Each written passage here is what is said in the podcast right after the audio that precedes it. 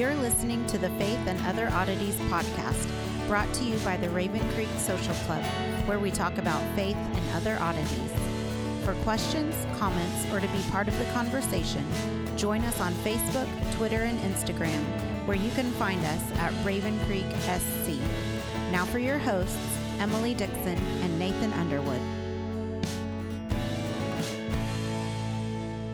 Well, hey everyone, welcome back to Faith and Other Oddities, um, where we are exploring the Bible and the weird things that are in it, the many weird things. the many weird things. But that's what makes it interesting. Yeah, yeah. So it's, I mean, I, I, I yes, I, I'm not trying to like dismiss that, but no, it's that is what makes it interesting. Well, and I think we forget that as Christians, if you're an outsider looking into our faith, it makes no sense. And Yeah. you know, it it, it just doesn't. And I think we've just become so accustomed to the ideas and the basic principles of Christianity and what the Bible teaches that it doesn't seem weird.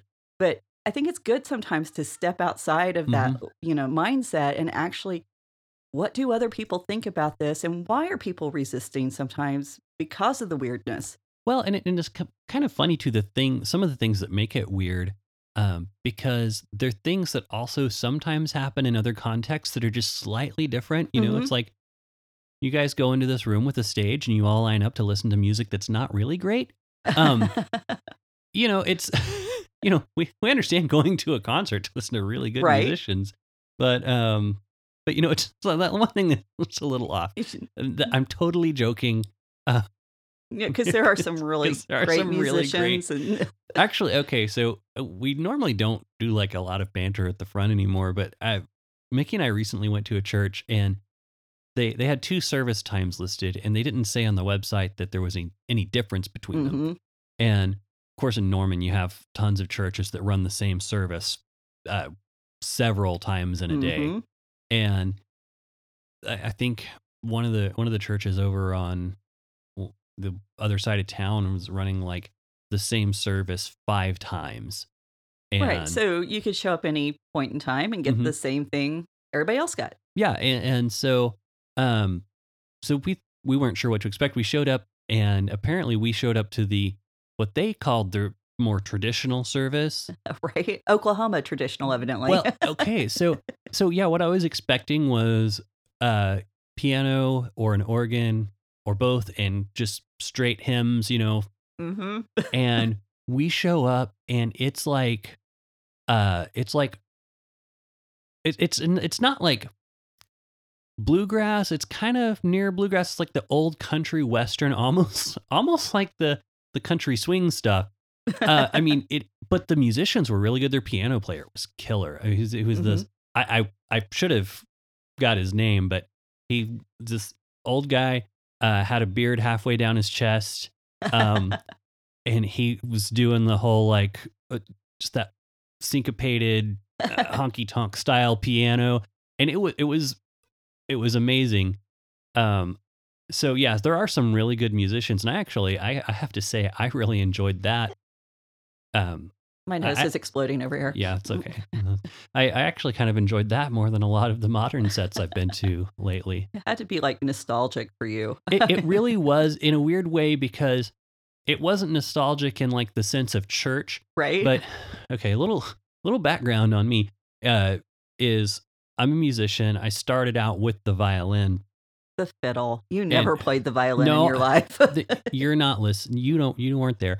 No, I I did play uh, violin. Um, I actually wanted to play more violin. Mom and Dad wanted me to play more fiddle pieces, and um, so the in in Wagoner, Oklahoma, there's a huge fiddlers convention, and I don't think it's every year. I want to say it's every other year or something like that.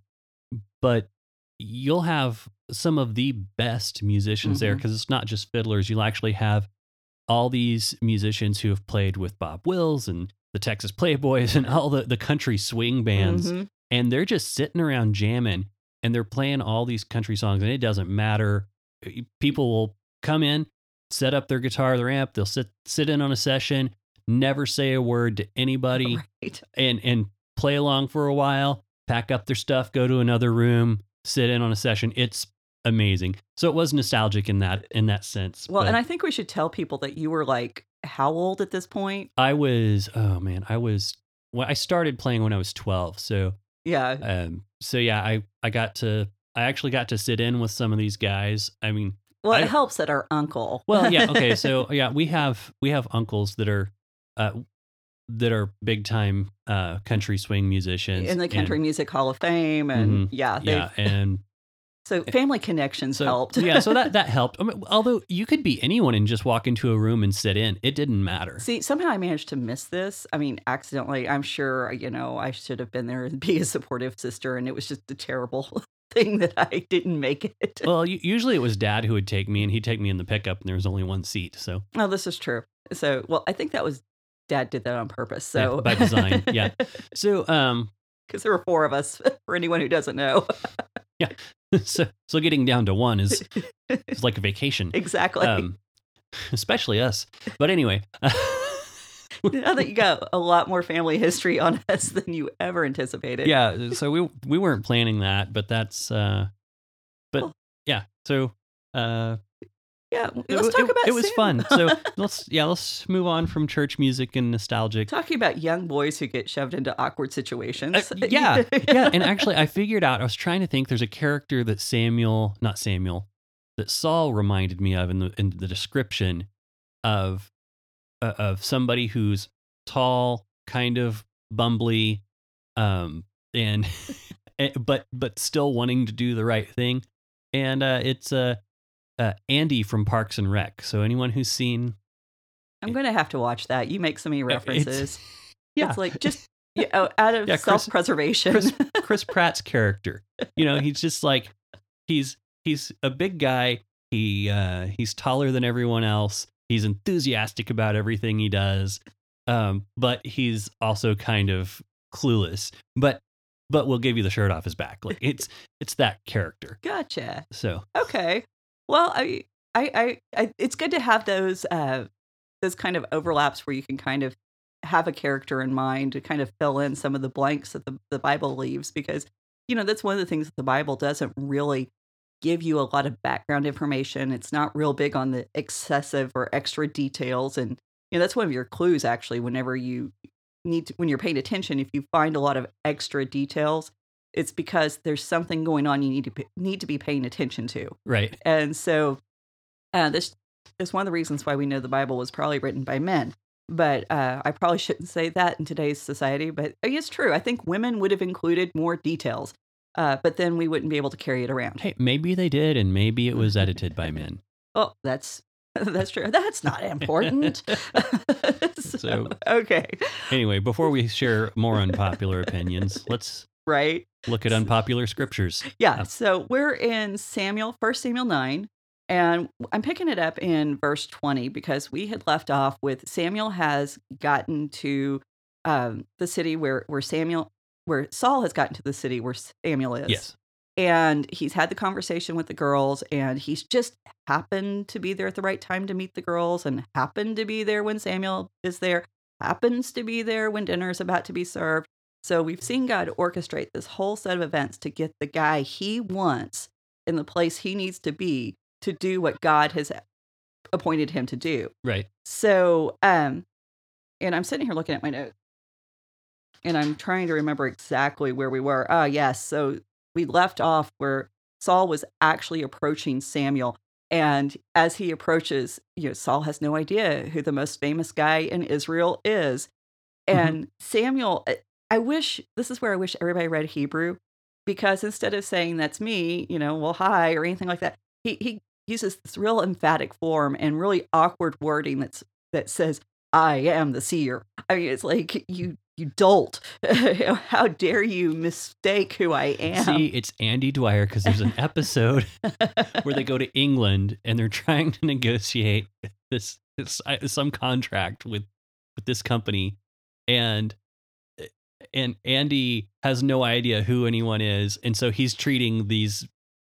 I think it's one of the the dukes or something like he's just a Joe normal Blow. person. So yeah, they like go wind up going to the park and playing games and stuff, and and the duke has the best time ever yeah, and so because Andy was there, they wind up sealing the, the contract. So, Yeah. yeah, you should watch it. It's Samuel, pretty funny. Samuel's not going to let that happen. He's going to make sure that that Saul knows exactly who he is because he Samuel has a plan, Uh-huh. and he's going to make sure that his plan. And this this is one of the really weird debates that the rabbis got into is is Samuel really doing everything God told him to do? Is Samuel uh, overstepping bounds at places? How much of what Samuel says is really what God says, and how much of it is Samuel, is Samuel talking? Mhm. And I, I can kind of see why because Samuel is, you know, we've talked about before. He's that grumpy old man. He he's just kind of crusty around the edges kind Mhm. of fella, and sometimes Samuel's approach to things is very harsh, and it's hard to see God in those harsh statements if you aren't familiar with the way prophets talk. Right. And prophets often are very, very harsh because they don't have time to play. They aren't worried about what's in front of them. They're worried about the eternal truths, and everybody else is just wasting The fate time. of the universe is. Exactly. Yeah, that, that's exactly it. So who cares about donkeys? That that doesn't matter at all. We're we're talking about the future of Israel as a nation, and we you know we've got to get to that Messiah. Mhm. And if we're not working towards that, then nothing else matters.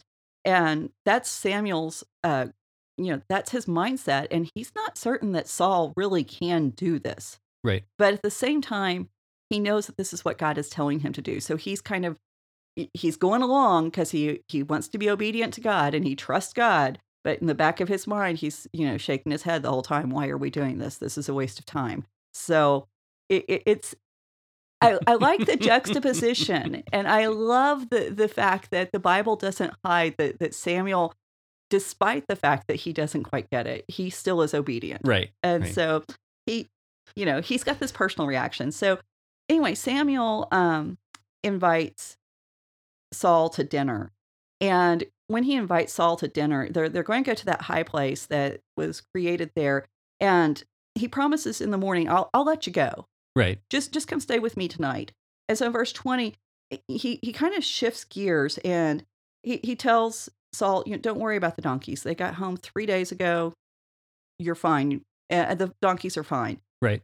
And but then he adds this this little um, thing at the end. It says, and the ESV has it. And for whom is it that is desirable in Israel? Is it not for you and your father's house? So that's kind of a, a rough translation. Uh, it's not real smooth. So a better translation is, and for whom of all of Israel is longing? Aren't they longing for you and your father's house? I mean, this is flattery, you know, just it, it's piled on, it's excessive, but you know, it, it, it's Samuel because you know who who cares about donkeys? The nation wants you, and I'm Well, having he says, "Don't worry about the. Lo- I'm sorry. He mm. says, "Don't worry about the donkeys that were lost three days ago. Yeah. Not that they were returned three days. oh ago. sorry that they were lost. Yeah. Okay, I was like, I don't remember that. So okay, sorry. yeah, I don't have the, the verse written down in front of me, but yeah, that, don't write. No. yeah. It's the donkeys are taken care of. You don't have to worry about. That's the main point. And you know, and and the, the nation wants you. I mean, I'm having this like Phantom of the Opera moment. You know, the world wants you. And so, Okay, verse 21. I'm with uh, you. Yeah. I know what you're talking about. So Saul answered, Am I not a Benjaminite from the least of all the tribes of Israel? And is not my clan the humblest of all the clans of the tribe of Israel? Why We have are you so humble. Who little old me i mean it, really it, but it, this is gideon's response I know. That's yeah. That's I, I did pick up on that. This Yeah. is the same. oh I, I don't deserve this great honor uh you know kiss the ring um yeah it, it's it's the same kind of political speak that we got from gideon and you know it, it's proper it's it's what he should say but as we get to know saul we realize it's probably mo- not the most sincere speech he makes in his life and you know some of the commentators have noted how this connects to moses being afraid and and genuinely resisted. I don't get that. I i get more of a uh of a game going on here. And i think it is more similar to gideon than moses because saul isn't being completely honest about who he is. His father is a gibbor chayil. He he he, he is a mighty man of valor and at this point the, the meaning is shifting he's not just somebody who can fight he's rich he's wealthy and we saw that with ruth and boaz how that phrase is starting to shift some saul's benjaminite aristocracy he's not nobody. Right. And his father's not nobody. I mean, Samuel is living in the land of Zuph right here. And this is Saul's grandfather's land. Right. So this is not, yeah, Saul's misrepresenting himself in an attempt to appear humble. And the thing is, Samuel, he, Samuel's smart. He's not being taken in, and he's playing a little uh, word game of his own. He says, "Isn't the nation longing for you?" But the the the longing there, that word is covet. Okay. Uh, so coveting is a sinful desire. Mhm. So he he's telling Saul, "Hey, the, the nation wants you, but they shouldn't." And there's a problem here already, but you know, you can you can play along with their sinful desire and be a major part in what God's going to do through that sinful desire to bring about his own purposes. Sure. And so the um the the conversation's pretty interesting when you realize what's happening behind the scenes because I can see in my mind, I can just see light bulbs exploding in Samuel's head because you know he looks up and he sees this tall, good-looking young man, and he's got these good quality clothes on. He's being followed by a servant, and I think this is the point where Samuel gets the joke. hmm He he understands what's going on, and he's going to play along with gusto. He's going to do his part because he realizes God is giving the people a king like other nations. Mhm. He is answering their prayer specifically. And so, verse 22 Then Samuel took Saul and the young man and brought them into the hall and gave them a place at the head of those who had been invited. Those who invited, who were about 30 persons. Now, the hall would have been an open area, excuse me, they're at Rama at the sanctuary, and they would have served the meals after sacrifices. Because remember, sacrifices typically weren't completely burned up. There was just parts of them that were, and then the rest of it were eaten in the presence of God. Mhm. So Samuel, uh, he he assumes this role of gracious host, and and I think it's interesting that he put Saul and his servant at the head of the table.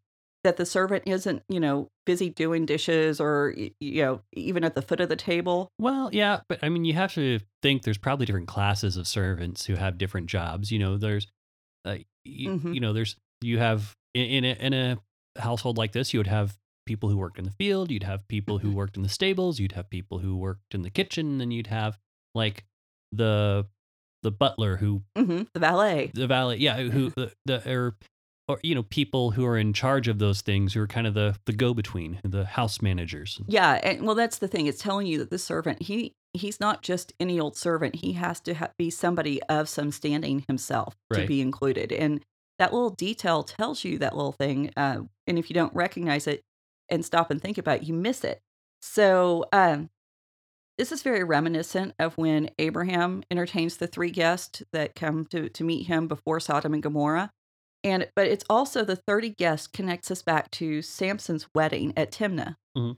And at both those events with Abraham and Sam- Samson, the guests were more than they seemed. They weren't just guests. So we know, of course, with Abraham, this was God and an angelic uh, a company with him.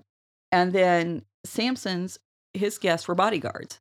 And so this makes you stop and think, or you should be stopping to think, who are these guests and are they more than what they seem? And Okay. so we're going to get to that. So Samuel said to the cook, this is verses 23 and 24, bring the portion I gave you, of which I said to you, put aside. So the cook took up the leg and what was on it and set it before Saul.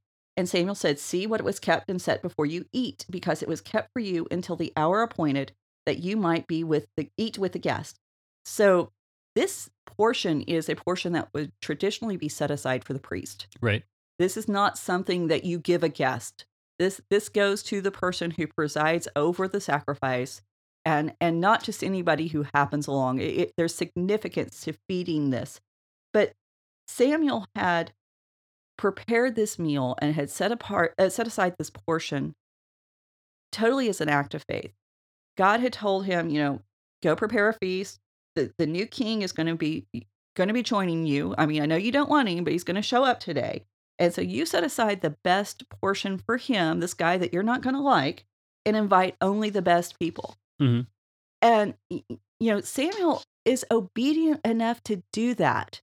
And I, I think that speaks loads about who he is because you know, most of us, if we if we think God's screwing something up, we're going to try to help him, and Samuel doesn't do it.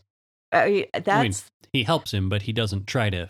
right. He doesn't circumvent or try to justify. It's Mhm. like you know, he's not doing this. Oh God, you really don't know what you want, and surely that's you want me to give the priest portion to this guy who's going to take the our place in the nation hmm because that's really Mhm. what the king was going to do. He's going to take God's place and Samuel's place in the nation.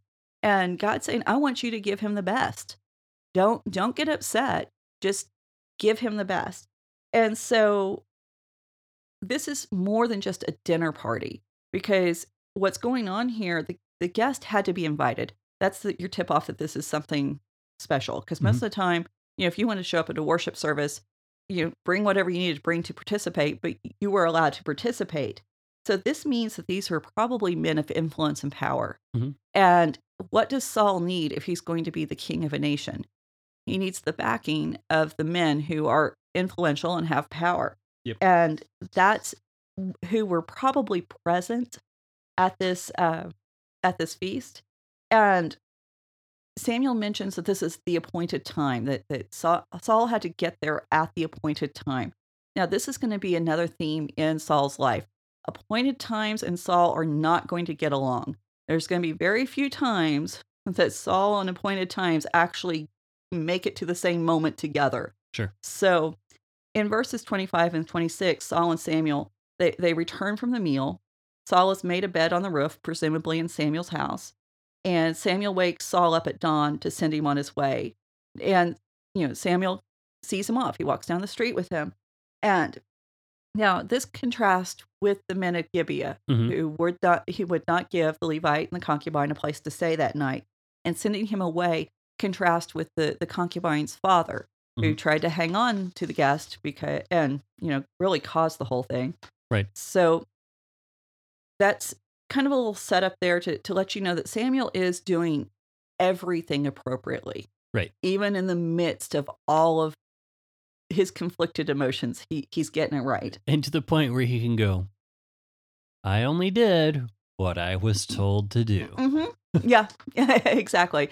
And at this point samuel's still being pretty cautious i think and i think as we see him go forward in in his ministry even though he's still kind of gruff about some things we kind of see him fling caution to the wind as he gets older and that's kind of where he becomes even more problematic for for the bible scholars because what do you do with this guy who who just he he doesn't care about forms and and you know tradition and he, he's going to obey god but he doesn't care about anything else Uh, Mhm. god's the only thing that matters in his life so verse 27 and they were going down to the outskirts of the city samuel said to saul tell the servant to pass on before us and when he has passed on stop here yourself for a while that i may make known to you the word of god so at last you know Saul's going to figure out what's going on. All Mhm. he knows is he's gotten this really great party thrown for him at a city that he didn't plan on And going these to. people are super nice. yeah. It's like, I was just looking for some donkeys. what's going on here? And I think even for those. Because well, because we don't think about it, eh, because we we we know how the story is going to go. Mhm. But if you're not expecting it, you're right. Because Saul has no idea he's about to be anointed king. Can you imagine just, you know, you're, you're just wandering around and then all of a sudden everybody's like, ah, you're the guy we've been waiting on. I mean, Wait, you got you guys set this back like just in case somebody shows up. No, in case you showed up. I didn't know I was going to be here. so, you know, no wonder Saul is off balance all the time through all of his stories. I mean, there is the poor guy doesn't have a chance. Uh, so, in the in the next section, uh, Samuel's going to be carrying out the anointing uh, of of Saul. Mhm. And it's while the two are alone, and Saul uh, Samuel's going to give Saul a list of signs uh, to confirm that he has been chosen. But we're going to start with the ceremony uh, immediately in in verse, uh, and sorry, in chapter ten. But the question is: Is chapter ten a continuation of chapter nine, or is there some time that's passed between? Mhm. And there there is some some question there. I, I tend to read it as it was a continuation because, I mean, we just are kind of left with Samuel's going to talk to Saul, but we don't know what he's going to say. And then chapter 10 is very much there's a list of commands and there's a list of signs and it's everything that that Saul is supposed to to experience to know that this is this is not just Samuel being some crazy eccentric old man. Mhm. He really does know what he's talking about. So Yeah. And there's there's a pretty significant list of signs too. It's not just yeah. a sign. And these were all done for Saul's benefit. Well, yeah, I mean, I guess if someone tells you you're going to be in charge of the country, you're going to want some pretty good evidence. Yeah, because if somebody came to me today and says you're going to be president, I would be like, hmm. "You're crazy." Yeah. yeah. you need to go talk to somebody else. But Don't want so Hmm. um, this is the beginning. Chapter ten is the beginning of one of Samuel's uh, longer speeches. It's 147 words in Hebrew. And what I find interesting about this is we have Samuel's speech, and then we have just kind of this little summation that basically, yeah, it happens. It doesn't even tell you how it happens. It was just Samuel said it, so it had to happen. hmm That that's the assumption. This is how strong Samuel's words were. We don't need to know exactly what Saul thought or what happened with Saul as it went along as he went along, other than a few key bits, Right. because Samuel's words enough. And you know, that goes back to chapter two, you know, God didn't let any of Samuel's words fall to the ground. Sure. So um the the importance of this conversation and the importance of the way that it's recorded, this really establishes the pattern for the king and the prophet and their relationship. Ultimately, the prophet's going to be the one with the power. It's Mhm. not going to be the king. The king's got all the responsibility of leading, Mhm. but it's going to be the prophet that tells him how to lead. And if you want a successful kingship, you listen to the prophet. If you want to die a grisly, bloody death, disregard the prophet. And we see that probably most notably with um, Elijah and Ahab. Right. So, verse one Then Samuel took a flask of oil and poured it on his head and kissed him and said, Has not the Lord anointed you to be prince over the people of Israel? And you shall reign over the people of the Lord, and you will save them from the land, the hand of their surrounding enemies. And this shall be the sign for you that the Lord has anointed you to be prince over his inheritance. So, first off, one of the little details that you you don't notice unless you're looking for it is Samuel took a flask of oil. Okay. Not a horn. Kings are not anointed with flask. They're anointed with horns. Okay. So the fact that Samuel is not using a horn, this also tells you this is not the fulfillment of Hannah's prophecy Okay. because she's going, you know, God's going to strengthen the horn of his anointed, not a flask. Hmm. So very, very subtle, but it, it has significance. And so, you know, the idea is you can play a part in fulfilling the prophecy, but you're not the end goal. You there's Okay. you're just a stepping stone. But this little discrepancy, and this is why I love the rabbinic writing, because I mean they pick up on it and they they just take off with Sure. it. So they decide, well, if the flask is different, then is the oil different? And so in Exodus 30, 22 through 23, we know that Moses makes a blend of anointing oil, and it's got myrrh and cinnamon, fragrant cane, cassia, and olive oil. And Okay. so the tradition is is this oil that Moses made, that blend that he created was used to anoint priests and kings until the day of King Josiah. So it lasted a pretty good amount of time, uh, according to tradition. I, I don't know if that's you know factual or not or true. It it really doesn't matter. But the idea that Well, and it doesn't really matter how much he made. right?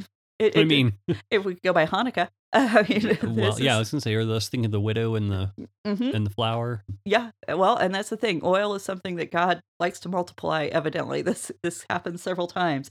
And now the rabbis, because the the container was different, they say that the oil was different, and that was because if a king was anointed with this kind of oil, then he had a certain type of protection or favor Mhm. from God.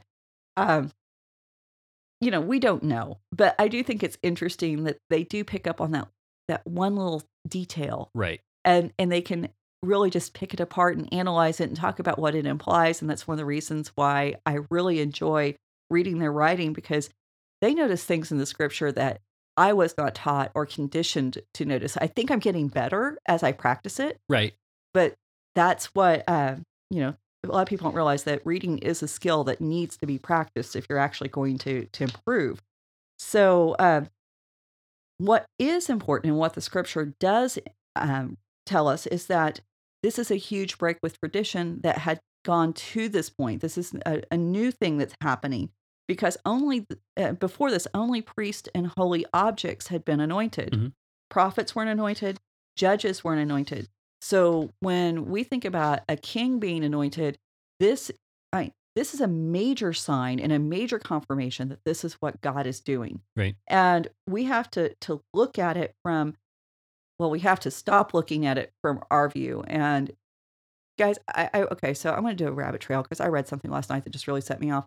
And this is Okay. Well, well, yeah, I know that sounds abrupt, but I read this this woman who was replying to uh, the Bible Project actually, because evidently on the Bible Project, uh, the statement was made, and I didn't check this out, but she said that the statement was made that we had to stop looking at things from our view and actually look at it through the ancient culture's view. right. And she said that that was ridiculous and that we, we shouldn't have to do that because the Bible wasn't written uh, to reveal truth to the ancient cultures alone. They were written to reveal truth to us. And okay, number one, how, how arrogant is that to think that it's just for us? Uh, the Bible had to communicate truth in the era that it was written, hmm or else it wouldn't have been preserved. Right. And so- And, and knowing Tim Mackie, okay, like no, yeah. knowing Tim Mackie, and I can't remember who the other guy is, who's who's the other half of the the Bible Project, Mhm. but what I've heard from Tim Mackie, he, he's not suggesting. Which this uh, this is where I think a lot of people take it. A lot of people take that to mean that you can't know salvation without knowing the cultural context Right. and being a Bible scholar. Yeah. Which I think that That's that wrong. idea is wrong. Right. But in order to get the full richness of The depth. of the depth, it having the cultural context really really helps. Mhm. And so yeah, it, to to me when people start in, oh well, I don't know how these scholars can do that. They're they're saying we can't know the word of God. We're saying you we're not saying you can't know the word of God. There's there's enough in the plain Mhm. text for matters of faith and practice. Right. But to me, that I'm sorry, I'm, I'm picking up. I'm I'm taking your rant. Um, but you know, it to me, Get off my soapbox. yeah, there, there's just it's so there's it's there's so much more richness. It- it- you see God's character, you see His personality, you get to see yeah.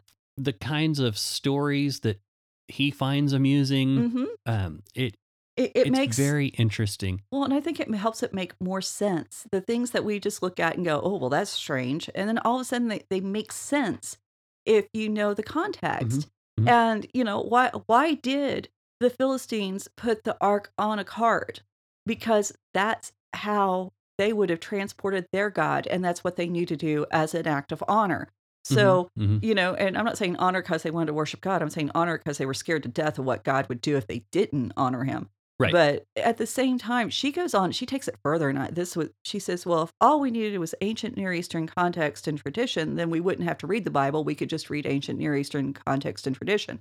Nobody who Oh my- promotes, yeah, nobody who promotes studying these things would say you need to put your Bible aside.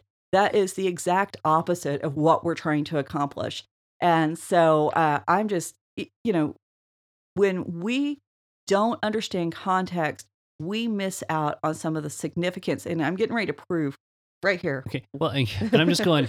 Well, that's that. It's just that's just an example of the, of the false dilemma, the false dichotomy. Yeah, it's not an either It- or. it- it's yeah. There's room in your head for all of it. I hope. The average person, th- there's there's room in your head for it if you just yeah, are willing to learn. precisely. And that's the thing that drives me nuts with, with Mhm. a lot of stuff. And by the way, if you haven't listened to the Bible Project, check it out. It is some really good stuff. Yeah, Uh, check out their YouTube channel. It's great. I've been going through it with my girls. Um, So if you're looking for something with your kids, there you go. yeah it's it's great because it, it it breaks things down very simply and i know they're not getting everything but they it's enough where they're starting to ask questions Well, last night while I was reading that uh, on my phone, uh, the the thumbnail was included from the Bible Project, Mhm. And your youngest looks over my shoulder. She goes, "I watched that." And so you know, she's she's getting it, Mhm. and um, so no, they're they're hanging on to it. And I think you know it, everything I've heard. I haven't listened to everything, but everything that I've heard has been good. It's been solid and it's been thought provoking. And Mhm. I think if you're listening to us, you want to think about the scripture. And there, and they do they do a really great job of taking the stuff we're doing like very slowly and giving you the the bird's eye view of a Mhm. book in like five minutes yeah. And and it's it's well done Well, and don't, and that's, I, I'll mention this right quick and then we'll get back to Samuel. Just because another podcast may be covering the same things we're covering or, we're, you know, we're, we've got overlapping topics, don't think, oh, well, I don't need to listen to that. Repetition and hearing it taught from different angles is a good way to help you remember and and to really lock it into place in Mhm. your brain. So don't ever think that, oh, well, I don't want to hear a repeat. Well and and well and the other thing that i like about it is you do have that visual representation that kind of it, it helps you remember as Yeah. well where you know we're just chatting and it just kind of goes off into the, the wherever So yeah, we're, we haven't uh, decided to commit to a dry erase board yet. So, uh, which is would be difficult for our podcast listeners. Uh, but anyway, so we're back to, to Samuel. We're going to talk about this is a cultural context. We we think of kings being anointed as being normal because we have heard the story of Samuel anointing David, and we know that that's something that happened. But in their context, th- there's something else going on. And okay, so what we're going to do is we're going to look at the cultural context that Samuel, the book, has been telling us all along. This is a major influence on how Israel thinks and perceives things. okay That's Egypt. Egypt has been one of the major cultural influences on Israel since they've left, you know, since the Mhm, time they were there. And Samuel has pointed us back to Egypt time and time again with what's wrong with the people. Mhm. But one of the things you do whenever you're trying to present something new to a culture is you take an old symbol that people are familiar with and then you make it into something new. Mhm. So D.F. Payne, who, who's a theologist, he uh, an archaeologist and uh, I'm sorry, not archaeologist, a theologist a theologist, like Theologian? theologian? Yeah, that's the word. Um, I tried to put like five words an together. archaeologist and a Oh, theologist yes, yeah. um it's theologian light for anyone who theologian and archaeologist I don't know if he's an archaeologist, but he he is. I don't know why that word popped up. Okay. he he was a theologian he's a theologian, and he studied Egyptian history. He spent a lot of time with that. go with that So, last one There we go. So, in Egyptian culture, it was the custom to anoint vassal kings, i.e., minor kings who owed allegiance to the great king of Egypt. In this light, we may see the king of Israel not as a king on his own right, but as a vassal to Yahweh, who is envisaged as the true king of Israel. So basically, by anointing him, he's not saying you're king. He's saying you're a kinglet. You're Okay. You know, you are not as great as the true king of Israel, but you get to serve him. okay And now, this makes more sense in the context of Israelite religion and their view of God and who who is going to to rule over them. And re- you know, notice God does not release his his, his heritage. That You get to be king over my heritage. It, it's not something that Mhm. that he's saying. You know, you just go and do. I'm still going to be very much here now there is a discrepancy here in in the text and i wanted to look at that for just a moment Okay. uh, and by the way the, the i should point out the term king is not used in this passage it, we're still using that um, word for prince Yeah. or leader so the discrepancies are between of course the masoretic and the septuagint you don't say yeah, I know. So the the Masoretic, all they have is has not got the Lord anointed you to be the prince over his heritage. That's it. Two lines.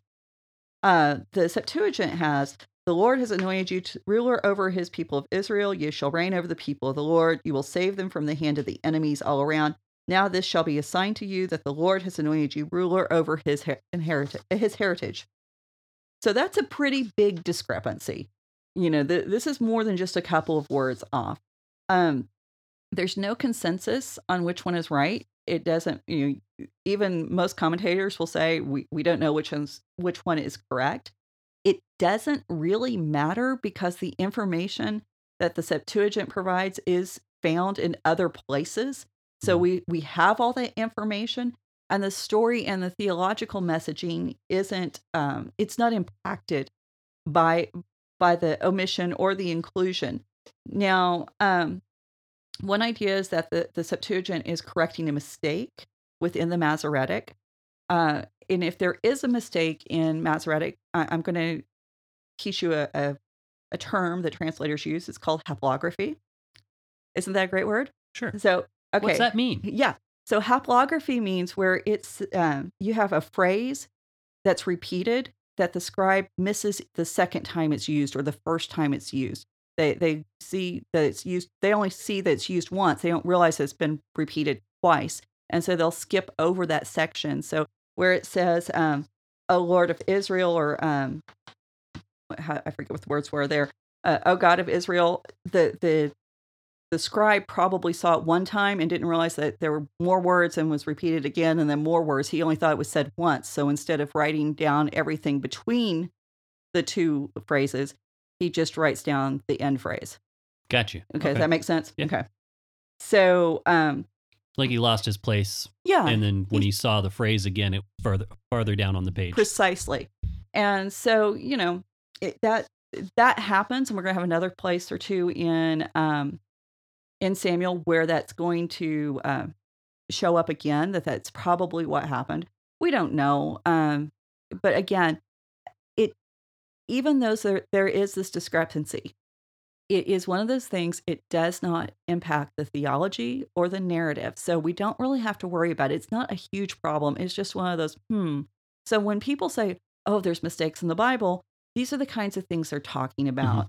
And I, I just want to reassure people that when you see those things on Facebook, the memes and you know all these things attacking the credibility of the Bible, it's not some kind of major conspiracy that the translators have covered up, and it's not you know it's it, it's if you blow it out of proportion, then you've got a problem with the Bible. But if you look at what's actually Mhm. the problem is, and, and- yeah, It's almost like if you don't want someone to know about it, write a book. Yeah. And so, well, and the, the- the thing is, whenever you you realize that the people who are making these accusations, most of them can't read Hebrew or Greek, let alone both. So, you know, they Fair enough. so yeah, and if you find something like that that bothers you, contact me. I'll talk to you about it. Send us a message on the Raven Creek page. Yeah. And so I'll I'll even do research if I don't know about it. Uh, you know, just right off the top of my head. So the important thing is the line, his heritage, God's heritage. Mhm. It, it's that line has been preserved, and it's to remind us Saul does not get Israel. Right. He- he's going to be responsible. So, verse two. I know uh, one verse in, it took us that long. Uh, when you depart from me today, you will meet two men by Rachel's tomb in the territory of Zelzah, and they will say to you, "The donkeys that you want that you want to seek are found." And now your father has ceased to care about the donkeys and is anxious about you, saying, "What shall I do about my son?"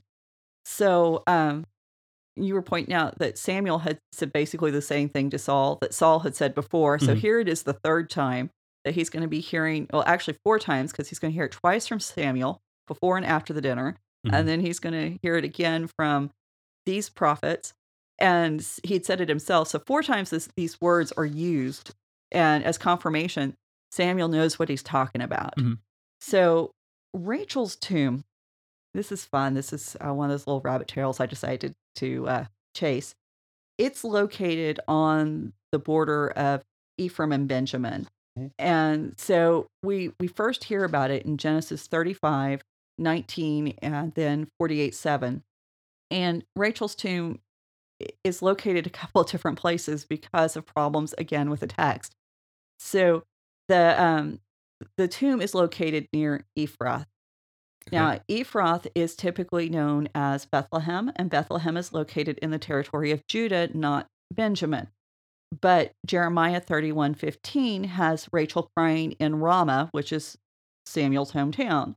Mhm. And so the possible solution for this is that there, eh, Ephrath, we do know this, was associated with two cities. There's a Bethlehem in um, the territory of Judah, but then there's also Kirith Jerim, which that's going to be uh, Kiriath Jearim. And each city was founded by Har. Now, Har is the father of Bethlehem and the father of Kiriath Jearim. And we find that in First Chronicles 2 50 and 51. Okay. Okay. So what happened was a scribe saw Ephrath and he just put the wrong city in. He he didn't he, he was used to Ephrath ben, uh, Bethlehem and not Kiriath Jearim, which Okay. would have been by Ramah. So um and it it makes sense for it to be Kiriath Jearim because that's part of Jacob's journey. Mhm. So, you know, you d- typically don't carry a body of someone who's died, you know, a few hundred miles away. You tend to bury pretty close to where they died in this culture. Sure. Um, Saul is in the territory of Benjamin. That's where he's he's operating from at this point. Uh, it's also in keeping with Jeremiah's prophecy. And so, despite all this, there's still a, a big group of people who who insist that it has to be Bethlehem, that it has to be Bethlehem of Judah of David, Mhm. I- and I, I debate that. Um, but that is the location, the one in Bethlehem. If you decide that you want to visit Rachel's tomb today, Mhm. that's where you would be going, and you can still go there, and it is still a major location for pilgrimages.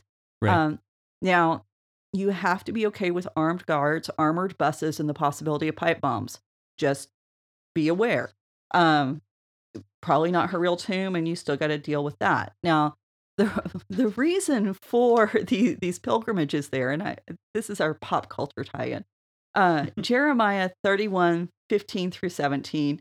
Um, he presents Rachel as as interceding before God for the return of her children, uh, you know, for Israel to come back from from exile, to come back home. Okay. And God responds to the tears of Rachel, which is an interesting idea to think that Rachel is wanting her children to return from exile and God is responding to her because she's dead.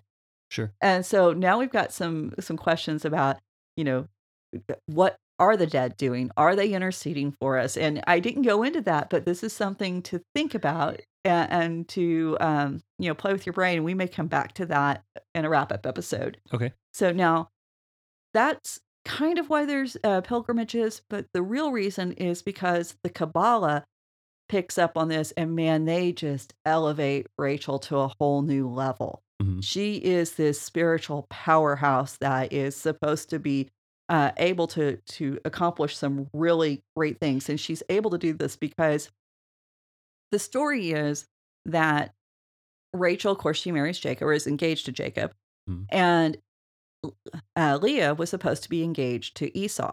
And supposedly, e- uh, Leah was just terrified of the idea of marrying Esau. And she was just in tears and couldn't handle the thought. And Rachel's like, Well, I know what dad's going to do. Dad's going to listen to Leah and he's going to marry her off to Jacob in my place. And that can't happen. So she goes to Jacob and she gives him a secret sign that she's going to give him so that he can identify her when they get to the tent. Well, at the last minute, Rachel's like, This is selfish of me, and I can't leave, my sister in this kind of peril. So I'm going to give her the sign that she can give Jacob. And so we're going to let dad do his thing, and then I'll marry Jacob later, but this is going to save my sister. So, yeah, she now becomes this very selfless giving woman who who has protected her sister by sacrificing the man she loves Mhm. uh, some some even go so far to say that she hid under the bed so when Jacob spoke to her she could answer and the voice would be right Mhm. now i, I kind of think that you would notice if um you know the the it was a disembodied voice and not one in your ear but you know that's just like all right this is how far they're willing to take it and beds probably weren't elevated yeah. yeah so um but you know you do have to give her credit she did navigate through this very complex marriage with her sister and the concubines and i mean we're i'm living over with my sister in a camper on her place where the kids and the dogs and all the family dynamics makes for some interesting uh interchanges and you know we're getting along fine Yeah, but yeah. It, it's just complicated when you're that close together Mhm. and i can only imagine how much more so when you're picking up and moving camp every day and you're having to Mhm. gather the sheep and i mean it, it and rachel managed to not only survive this but she managed to to actually produce you know two children who who become the father of the fathers of the tribes of israel and she was Jacob's favorite and she was the one he loved the most. And that's saying something for her that she would still be lovable and that he would grieve for her when she died in the midst of all of this. So uh, she's seen as the perfect person to to intercede for the unity of Israel. Right. And so her influence is believed to be so great. And again, this is not scriptural, this is tradition. Her influence is believed to be so great that if you visit her tomb, it's going to guard you against the evil eye, so nobody can put a curse on you. Okay. It's going to give you fertility. You can get grace, favor, and beauty, everything a, a young bride would want. It's also going to guard against war. Okay. And if you can't make the trip yourself, there are solutions. Basically, you get on Amazon Hmm. and you can buy a bracelet, a red red bracelet that's been wrapped around the tomb of Rachel's uh, Rachel's tomb seven times. Okay. And so for seven ninety nine, you can get the simple red string bracelet that has been guaranteed to have been wrapped around this tomb and then made. You know, there's a thread and it's been cut into pieces. Or if you want the more elaborate version, it comes with a certificate of authenticity and the gold charms and all of that. You can get, pay upwards of two hundred and thirty dollars for them. So, we're not they're not a sponsor and, and and she's saying this ironically. being very facetious with this, please recognize. in case you didn't catch it. These We're, we're not we're not hawking relics here. uh, relics, um, good luck charms, superstition. I, none of that. Um, these were these are the same bracelets. If you remember back a few decades ago, at this point, I didn't realize how long it had been, but Madonna had uh, was very famous for wearing her red bracelet. There were a couple other stars who got in on it too, and I think they, you know, like everything that people get involved with and it becomes a sensation, they lost interest in. Sure, sure. So, but you know, the the the idea, the tradition is that you would wear the string. Uh, if you're a single woman, you wear it until it falls off, and then you meet the love of your life. Uh, how did that work out for Rachel? Let's just think about this sure. you know and so um but what this tells us and, and the reason why i even brought that up is the idea of rachel's tomb being a place of spiritual empowerment and, and spiritual significance was evidently alive and well at the time of saul's uh, when saul was being appointed king Mhm. and during during samuel's day and this is a tradition that has continued until today it's still going on. And there was a major dispute with um, in Israel over who actually had the rights to have Rachel's tomb. You know, was it Muslims? Was it Christians? And and it, it, not Christians, sorry, Jews. Christians typically don't care. It, it's the, the Jews and the Muslims, and it becomes very. It's a very explosive situation, literally, and. But I, I bring it up because when we see these traditions uh, talked about in the Bible, we need to realize that they they were there and that this is they they do carry on forward and and there's these roots that go really deep and these manifestations that continue even into our day Mhm. and sometimes we don't understand why a tradition is the way it is but it's because even though it might have been changed it may have been tweaked according to what people are wanting or people are thinking in that moment Mhm. traditions are there for a reason and we've got to acknowledge there is a reason so what's what's going on here and i don't really know what's happening that rachel would be the one who who her death her tomb would become a place where you could find this spiritual enlightenment or awakening and evidently that seems that jeremiah is actually kind of endorsing and he he's saying that rachel still has power in her death to to pray for the people um again i don't have all that put together yet that's going to be a level of research i'm going to have to go into but i i just think it's interesting because Yeah. We're Rach- not saying go build a theology on it. no Just no just something to to ponder. Well, and that and that's the thing. It, it is about it is about thinking about this stuff, and I think Jeremiah is actually the only reason why I would give it any kind of second thought. If you know, other than you know, Madonna, I don't care if she's visited. I don't care mm. that I can buy bracelets off of Amazon. I, I wanted to see what Jeremiah has to say. And by the way, Jeremiah is not saying go pray at her tomb. Right. He's just saying that she is praying for her children. There's a difference. So, you know, how aware are the dead of what's going on? I think this is probably a major topic among uh, certain parts of Christianity, and we talk about the veneration of saints. I see that continuing into certain denominations within the church. Mhm. Uh, you know how how right or wrong is that? And I think that's that's an interesting question that I have just begun to ask because we were raised Southern Baptist, and you know we never you don't consider things like that, and you know so I'm still learning things, but part of the significance here for uh, for Saul is Rachel is his maternal grandmother. Right. And so she is part of his family. And so he's going to basically his grandmother or great great great great grandmother's grave. Yeah. And this is where he will receive news of his family. And so he's going to hear about his father and know that his father is worried about him. Mhm. And it's going to happen, you know, in family ground.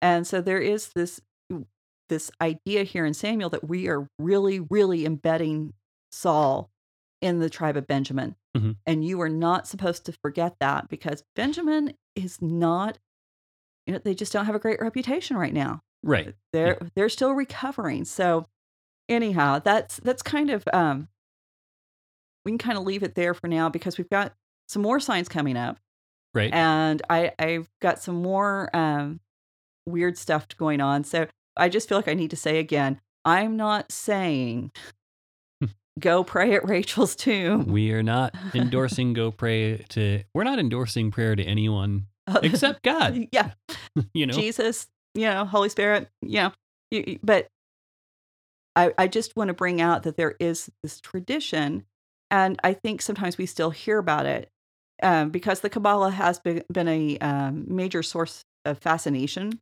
Sure. particularly after Madonna picked it up. And I know there's a lot of friends that I've had who've done Bible study and they've they've gotten a hold of the Kabbalah.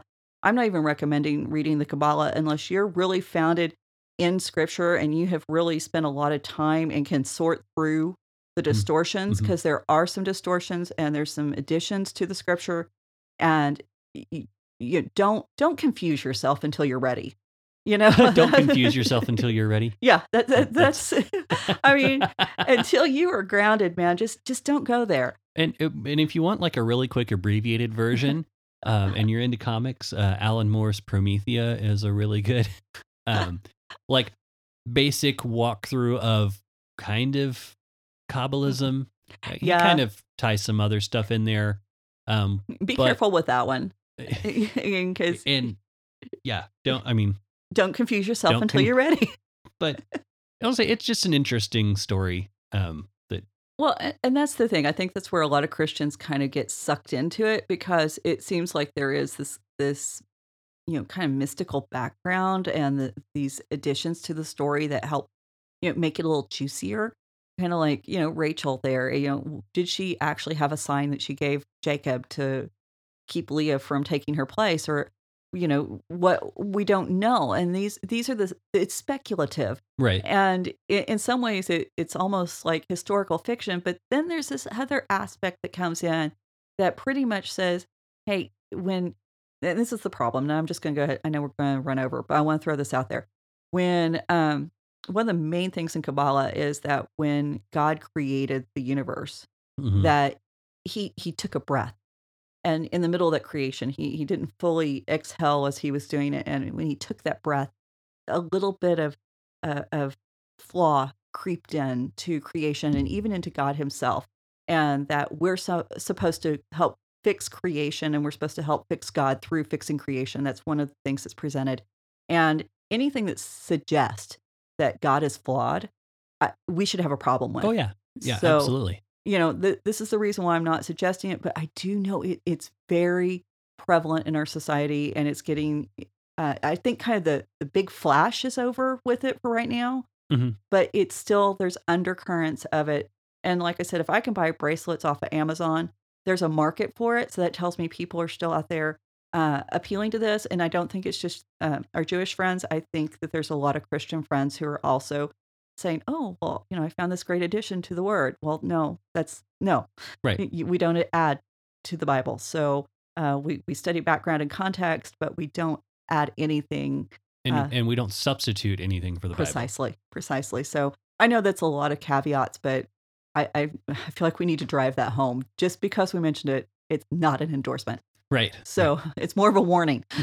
So- so All right. Well, with that, uh, everyone, thanks for joining us. If you enjoyed it, please uh, follow us on Facebook, subscribe on YouTube, uh, or wherever you get your podcast. Uh, we're on iTunes, Stitcher. iHeartRadio. We're in a we're in a few different places. Um, be sure to follow us on on your favorite podcatcher. If we're not on it, let us know and we'll see what we can do about fixing that. Absolutely. And um, what else? Uh, be part of the conversation on social media. Mm-hmm. Raven Creek SC our handle for Twitter, Instagram, and Facebook. Mhm. Um, and what else? Patreon. If you really liked it, uh, buy us some coffee, upgrade the mics. We'll figure out what we're going to do. We actually haven't done anything with any of that support yet, but we're waiting until we we feel like we've got the right yeah. the right thing. What's the We're- next thing to we're, invest we're trying in? to be trying to be wise with those funds, and we do appreciate it. And um, until next time, uh, we'll see everybody on Monday. Have a great week. Thanks. Bye. Bye. You've been listening to the Faith and Other Oddities podcast, a Raven Creek Social Club production. Don't forget to follow us on Facebook, Twitter, and Instagram. If you like what you've heard, please write us a review on iTunes or consider supporting us on patreon.com slash ravencreeksc. As always, thank you for listening and don't forget to join us next week.